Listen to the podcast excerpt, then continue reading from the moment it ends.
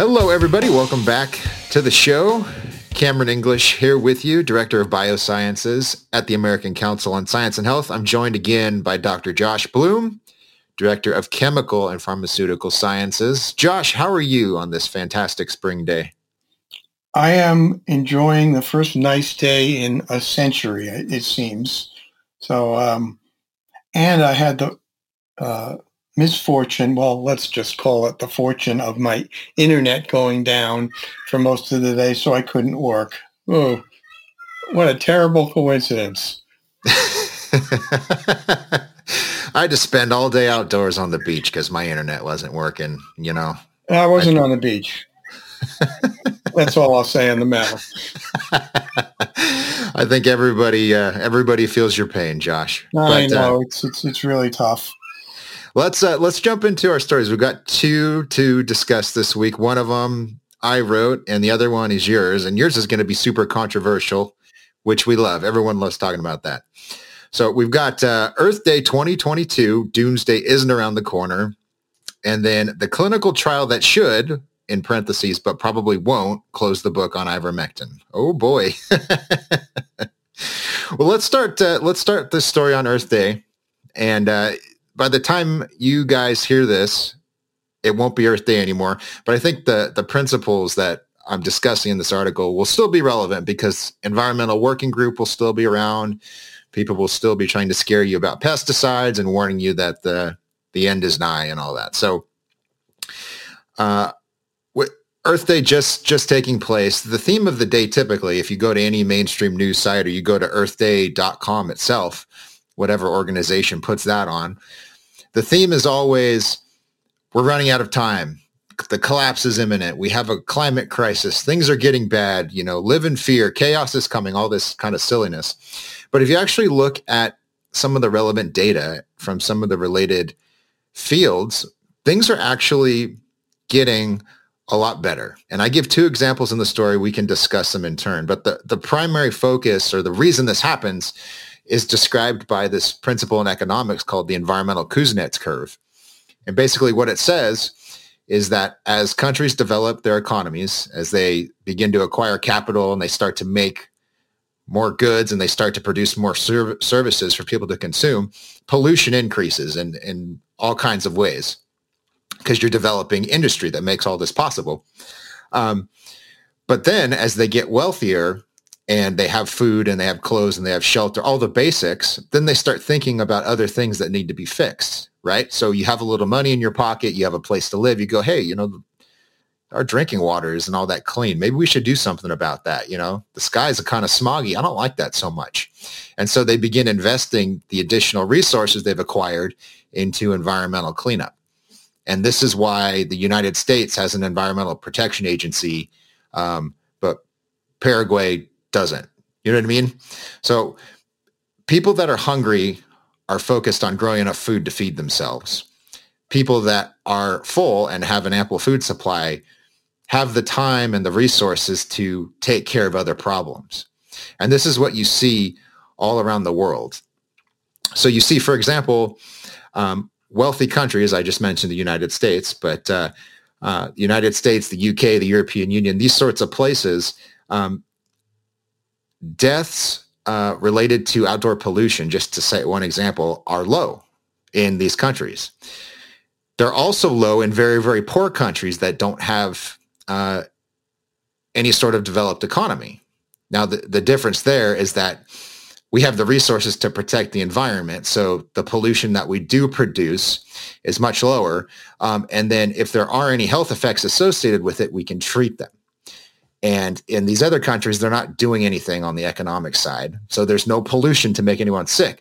Now, interestingly, if you look at a country like India, which is an emerging economy, you have wealth increasing, but you also have pollution-related deaths increasing. So they're sort of right in the middle of this environmental Kuznets curve I talked about. So it's pretty powerful confirmation.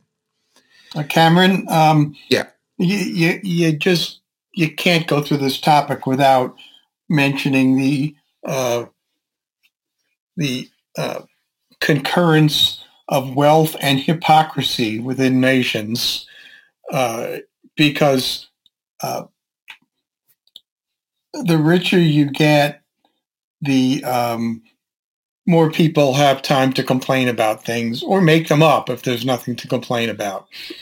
And what that does is it gives groups like the Environmental Working Group, maybe the dumbest group of people on this continent, if not all of them, it gives them chances to hit all the wealthy people up by convincing us, well, I'm not really one of them, but convincing them that we're all being poisoned by these tiny amounts of plasticizers, pesticides, and et cetera, et cetera.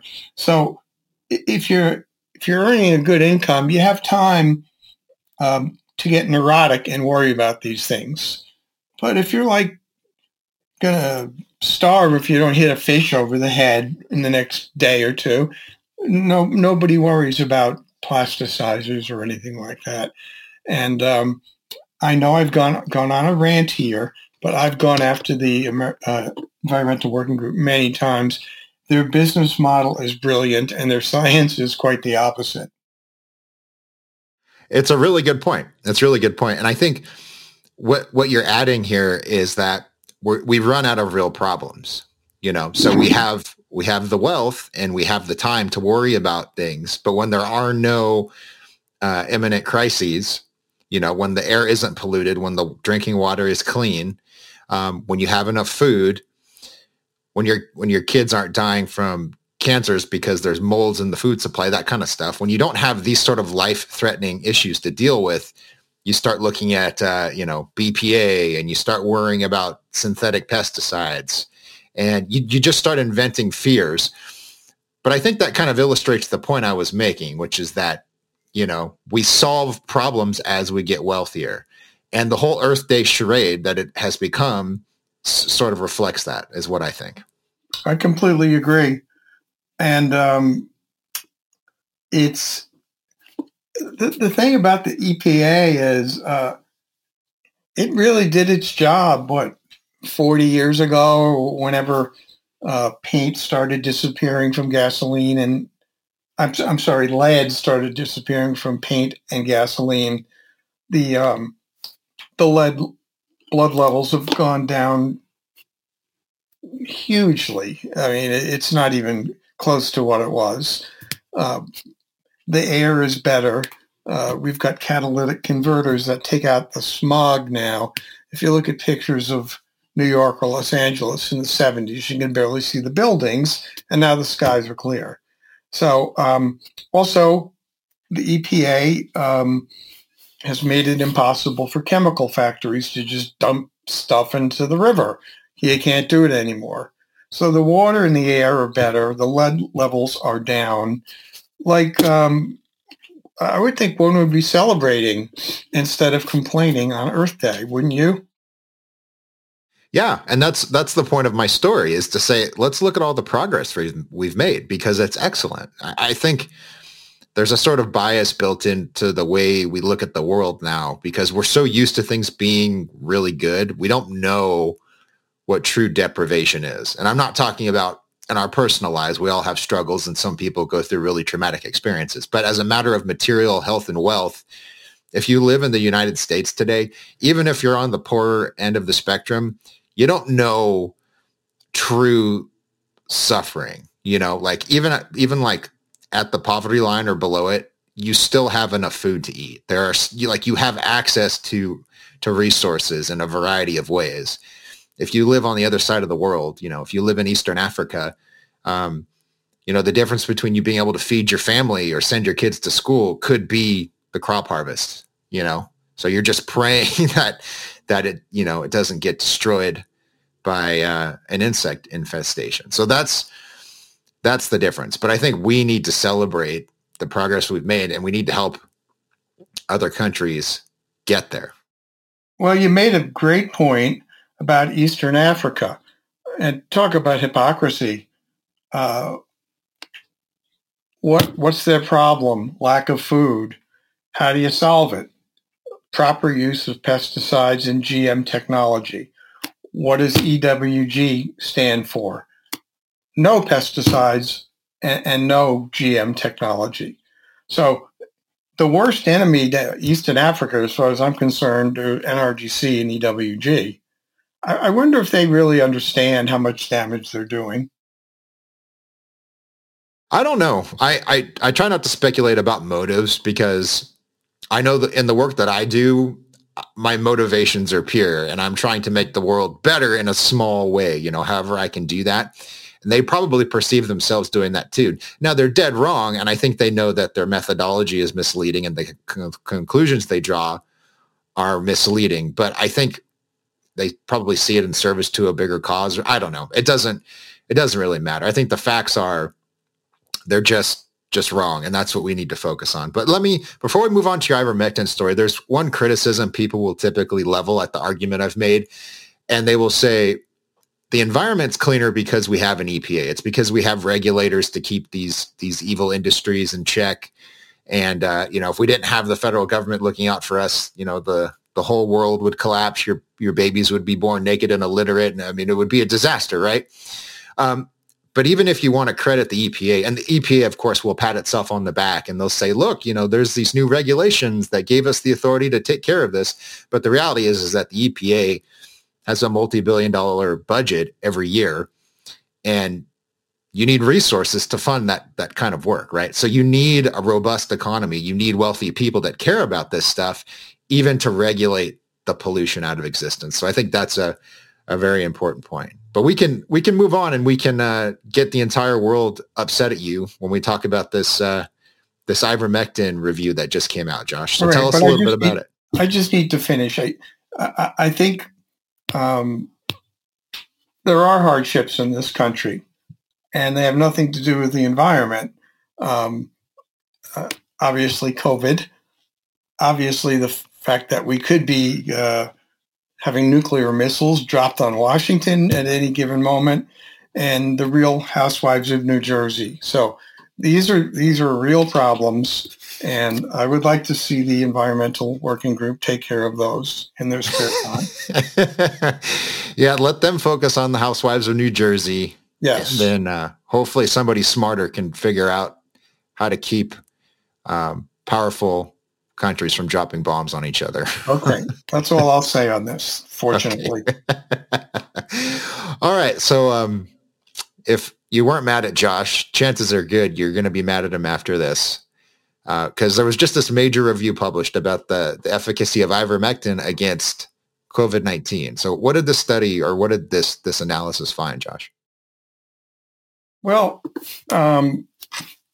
ivermectin, I'm not going to get into the politics of it because I don't want to talk about it. I'll get a stomach ache, and there's a lot of political stuff which I just don't want to speak about at all. But if you trace back drugs like ivermectin and hydroxychloroquine, they become almost like religions to certain groups of people who are convinced they work. Now, I'm not saying that ivermectin doesn't work. I'm saying that by far the largest clinical trial, and we're talking about a randomized controlled clinical trial in Brazil, was completed with roughly 1,500 people, and they had matched groups, double-blinded, the whole works, and the results of the trial were that there were no measurable differences between the group that got placebo and the group that got ivermectin. Now, what does this mean? Well, it means that at the dose that was given and during the timeline that it was given, and you could argue that neither was sufficient, nothing happened. The statistics are dead clear. I mean, there isn't a statistically significant change in any of the parameters, and there are lots of them that they measured. But people have been writing and saying, well, they're only giving it for 3 days. Why? I mean, you know, we give Pfizer and Merck drugs for 5 days, and the answer is, I don't know. because that's how they ran the trial. Would 6 days have been better or 10 days? I don't know, possibly. And the dose was 400 micrograms per kilo of body weight, and average person is 70 kilos, so that's about 28 milligrams a day. If they doubled that, would that work? I don't know. What about zinc? A lot of people think you need zinc to make these things work, although that started with azithromycin, and that didn't do anything there. There was not zinc included. And what about vitamin D and azithromycin and et cetera, et cetera? And as I wrote very clearly in the article,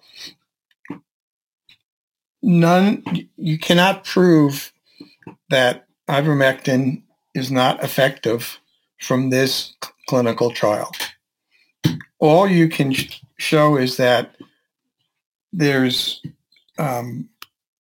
very good evidence that at this dose for this length of time, there are no effects on any outcomes that they measured. So I didn't make up the protocol of the trial. I just reported on it. But it didn't stop me from getting yelled at, but I'm kind of getting used to that. After all your years of challenging people's pet beliefs, I think you'd be used to it. But I'm looking at the forest plot from the study. I'm wondering if you can break this down for us a little bit, just to give people a little fuller picture of what we're talking about. So from the numbers I'm seeing here, and they broke it down by age, BMI, cardiovascular disease, lung disease, sex, smoking status, I'm just not seeing much of a difference between the groups that were, well, the control groups and the treatment groups. So tell us a little about this. Well, it's hard to describe a forest plot without any kind of visuals, but basically it's a square, and on the left side of the square are a bunch of different conditions like smoking, overweight, diabetes, and next to that is a horizontal line which shows the range of the relative risk for that particular parameter. And let's say, I believe it was on the left side. Let me back it up again. Sorry. So each parameter gets a horizontal line between two bars, and that bar shows the margin of error for that parameter.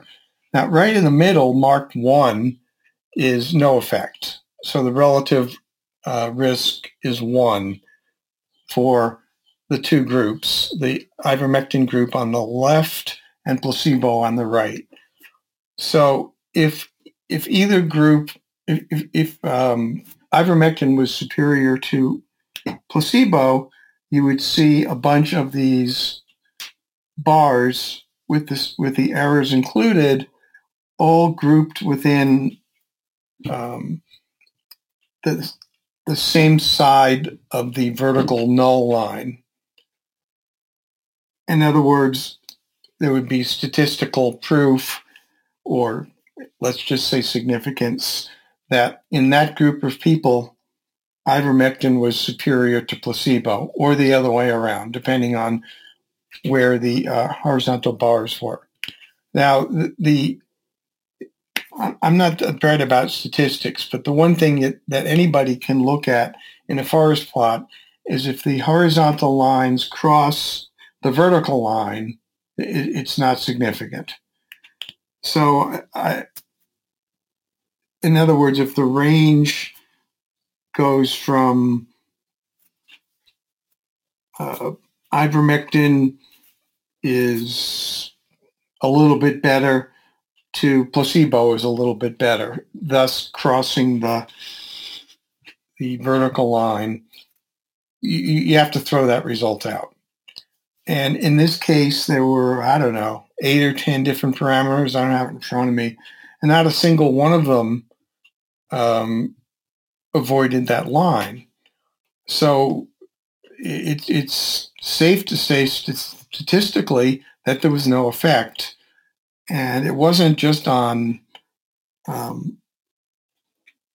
the primary endpoints or outcomes, hospitalization, ventilation, but also deaths and time in the hospital, how long it took to clear to the virus, side effects from the drug or the placebo. Basically, all groups were equal. So the trial was very well run, and and its conclusion is there's no difference between the two under these conditions. And I'll argue that with anyone. Now, whether this has any bearing on the use of ivermectin under different conditions, or using it prophylactically or higher doses or with other drugs or minerals or whatever, this does not address that at all. So inevitably, one of the counter-arguments you're going to hear is, well, I took it and it worked for me. And as you alluded to earlier, you know, they'll say, well, you need a longer course, you need a higher dose, you gotta combine it with Pop-Tarts, and then you'll really get the full effect of it.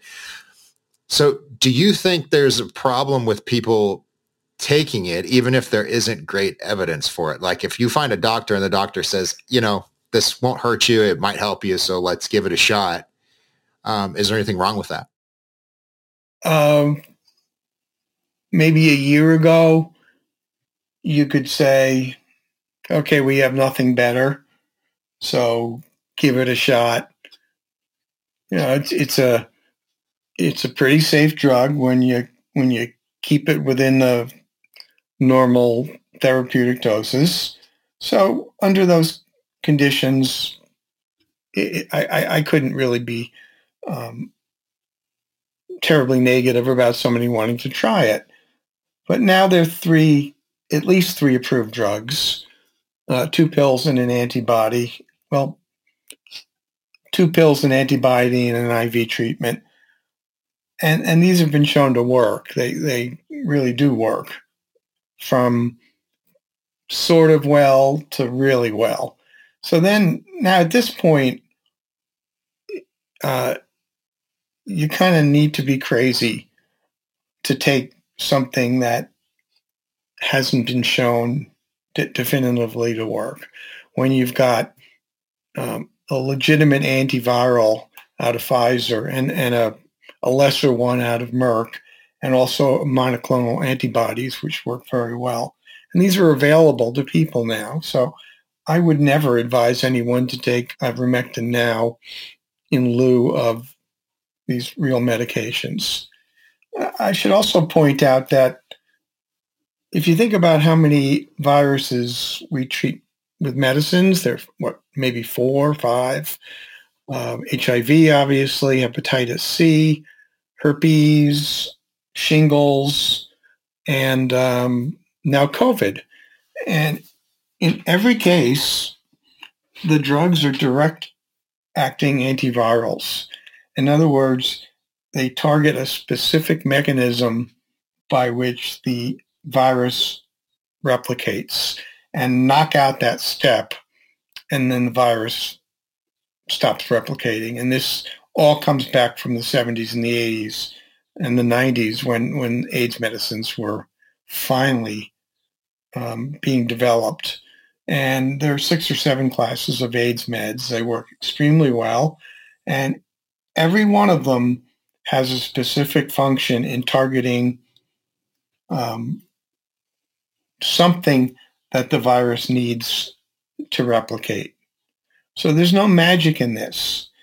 If you've got a compound which has antiviral activity, potent antiviral activity, and survives in the blood, good chance, and if it's not prohibitively toxic, there's a very good chance that's going to work. So the problem I have with some of these other drugs is they had extremely weak antiviral activity, weak enough that you'd never be able to give a high enough dose for it to work. So That's not to say that some of these drugs aren't treating, let's say, the inflammation, the cytokine storm, or whatever. And, you know, it's possible.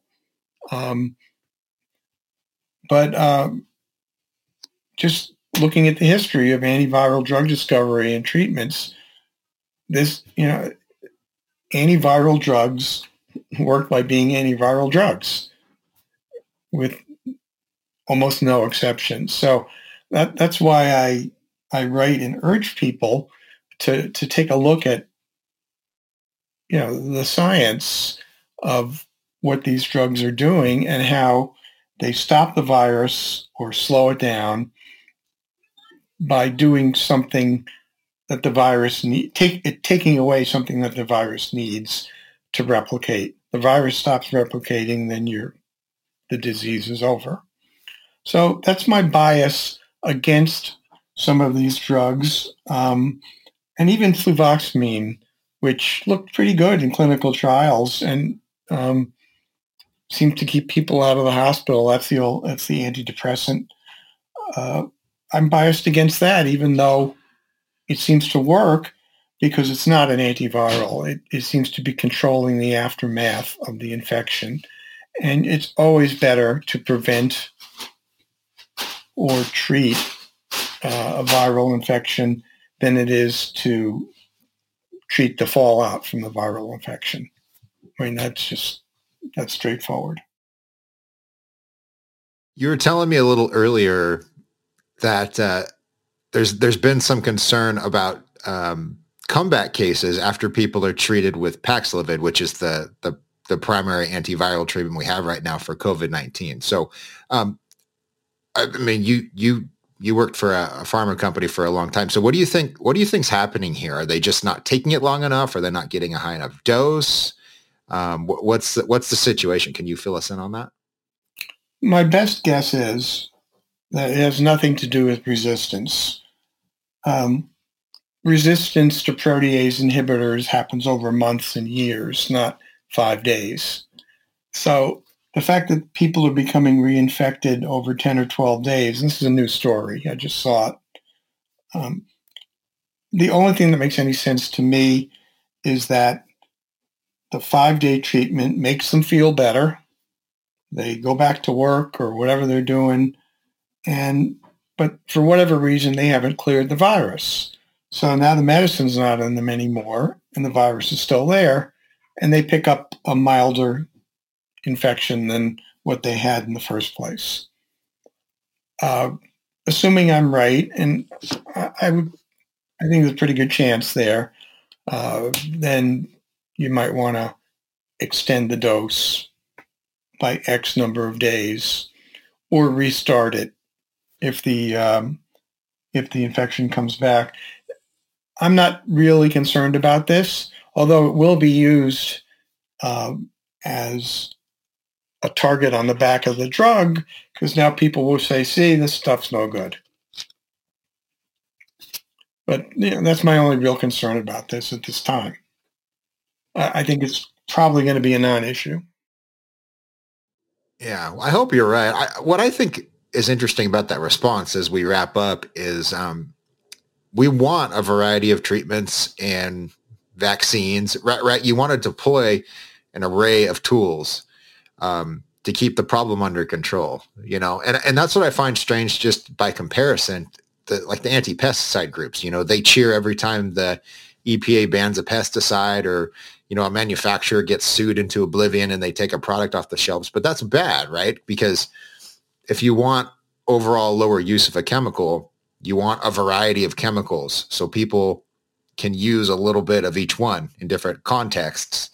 And that's how you solve the problem. And it's the same thing here with COVID, right? You want a variety of treatments so the virus doesn't overcome the only one that you have. And that's good. I just don't understand why people don't see it that way. Well, I think you have to get back to ideology, because with the pesticide groups and the environmental groups, they don't want any chemicals out there. So every time one gets banned, that's cause to celebrate. Whatever the effects are, doesn't matter. It's just, it's good karma for them. And I think there are quite a number of people who want these Pfizer and Merck drugs to fail because they're so locked into the ivermectin thing that's the drug that is going to save the world from this pandemic. And I absolutely know for sure that anytime something wrong shows up, like the Merck drug wasn't as effective as it looked like it was going to be initially, the vaccines aren't lasting as long as they initially figured, these crazy variants are coming out, the vaccines aren't as good against them. I think there are people that actually celebrate all of these negative developments because just like with the environmentalists and pesticides, this is fitting their ideology, which if you think about it, in a drug is just plain nuts. Okay? It's a molecule. This is not something that should be argued about. Right? And I guess I'll never really understand it. Yeah, some people, you can't convince them. So let them do their own thing. That's fine. I think the two of us and most of you listening, we can celebrate, right? We got cleaner air, cleaner water. We got more food. We're using less land to grow all that food. We got multiple drugs for COVID, got multiple vaccines, and maybe they're not the game changers that we hoped they were, but they are still effective in keeping people out of the hospital and keeping them alive, which is, of course, what we're all interested in. So I think overall, Josh, we're in a good place. Except for the Real Housewives of New Jersey, I would have to agree with you on that. Yeah. I was going to make a nuclear bomb joke and tie it into Real Housewives, but I thought, promoting violence on this new podcast, probably not a great way to start off our show. Yeah, it may be unwise, but you do what you have to do, Cameron. Yeah, I'm just kidding, by the way. I don't condone violence in any way, and I love The Real Housewives of New Jersey. It's my favorite show. You got to be kidding me. Oh, of course I am. Good. I must have been convincing just now, though, if you thought I was... Anyways. My wife is one of the smartest people I know, and she loves it. So you just never know. It is what it is. We husbands will endure. Well, thank you guys so much for joining us today. If you want to get on the newsletter and get in the loop about the stories we talk about on the show, just go to acsh.org. That's our website. Punch in your email, and you'll get on the list. So you know what we're talking about. You can follow us on Twitter. We are at ACSH.org. And Josh, what's your Twitter handle? Because you're quite popular these days on the Twitters. When I first started, I didn't even know how to use Twitter. So I picked a bad name, but it's just my name. Josh Bloom, ACSH is my Twitter handle. And it's not really that clever or creative or short, but that's what it is. Yeah, I think that Twitter handles are like band names in that they don't matter as long as what you're producing is interesting. So if you're a good band, you can call yourself whatever. And same thing with a scientist on Twitter. If you're putting out good stuff, call yourself Bubba or Hey You. It doesn't matter. Okay, I'll see if Bubba's available. I'll get back to you on that. Yeah, you might have to use 5 B's, but I think you could get it. In any case, thank you guys. We will see you next time with a new batch of stories.